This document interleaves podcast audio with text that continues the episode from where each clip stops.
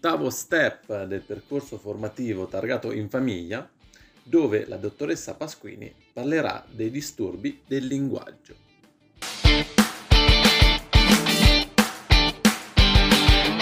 I disturbi del linguaggio, come comunicare con una persona con demenza. La persona con demenza può manifestare fin dagli esordi della demenza dei disturbi del linguaggio, che si manifestano ad esempio inizialmente con delle tra virgolette dimenticanze, cioè la persona non gli viene la parola, all'interno di un discorso, insomma, fa fatica. Nelle fasi poi più avanzate e più evidenti della malattia, la persona manifesta via via sempre più un eloquio, un discorso sempre più confuso, aggrammaticato, privo ad esempio di logica e quindi non comunicativo. Che cosa fare? Beh, innanzitutto bisogna ricordare che non si tratta di una dimenticanza. No, la persona non ci fa apposta, non controlla questo sintomo, in quanto è un vero e proprio sintomo della malattia.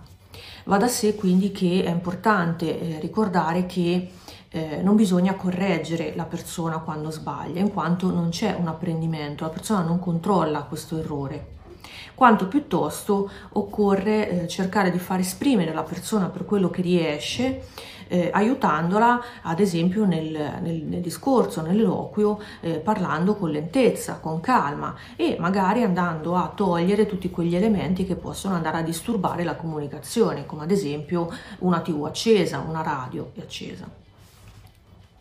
In stadio avanzato poi della malattia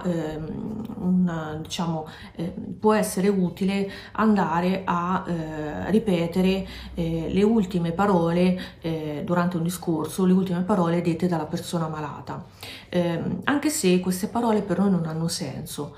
Questo a cosa serve? Cosa serve andare a ripetere la frase detta dalla persona con demenza anche se non ha senso? Serve a creare comunque una reciprocità all'interno della relazione, e questo ovviamente crea un vissuto positivo nella persona malata, ma anche nel caregiver, e una vicinanza, no? Un'accoglienza e una vicinanza di tipo emotivo. Si deve, per quanto è possibile, cercare di rispondere alle domande anche insistenti, no? Che sono fatte dalla persona malata. Una delle cose che viene riportata più spesso come, diciamo, stanchezza al caregiver è proprio quello di dover andare a ripetere in maniera insistente, no? La stessa cosa più e più volte durante il giorno. Nelle prime fasi della malattia, ad esempio, può essere utile andare a creare dei post-it, dei cartelli da mettere nella casa, insomma, dove vive la persona, in modo tale che queste domande, insomma, riescano un po' meno ad essere un po' meno numerose. È importante inoltre cercare di sostituire le domande con affermazioni. Ad esempio, di fronte alla domanda che cosa hai fatto oggi, è bene invece andare a, ad esempio, raccontare la propria giornata, in modo tale da aspettare che la persona venga coinvolta all'interno del discorso, magari racconti in maniera spontanea ciò che è stato fatto durante la giornata. Questo serve appunto per poter diciamo, far sì che la persona può essere libera di poter esprimere ciò che vuole, anche se non ricorda effettivamente quello che ha fatto durante la sua giornata.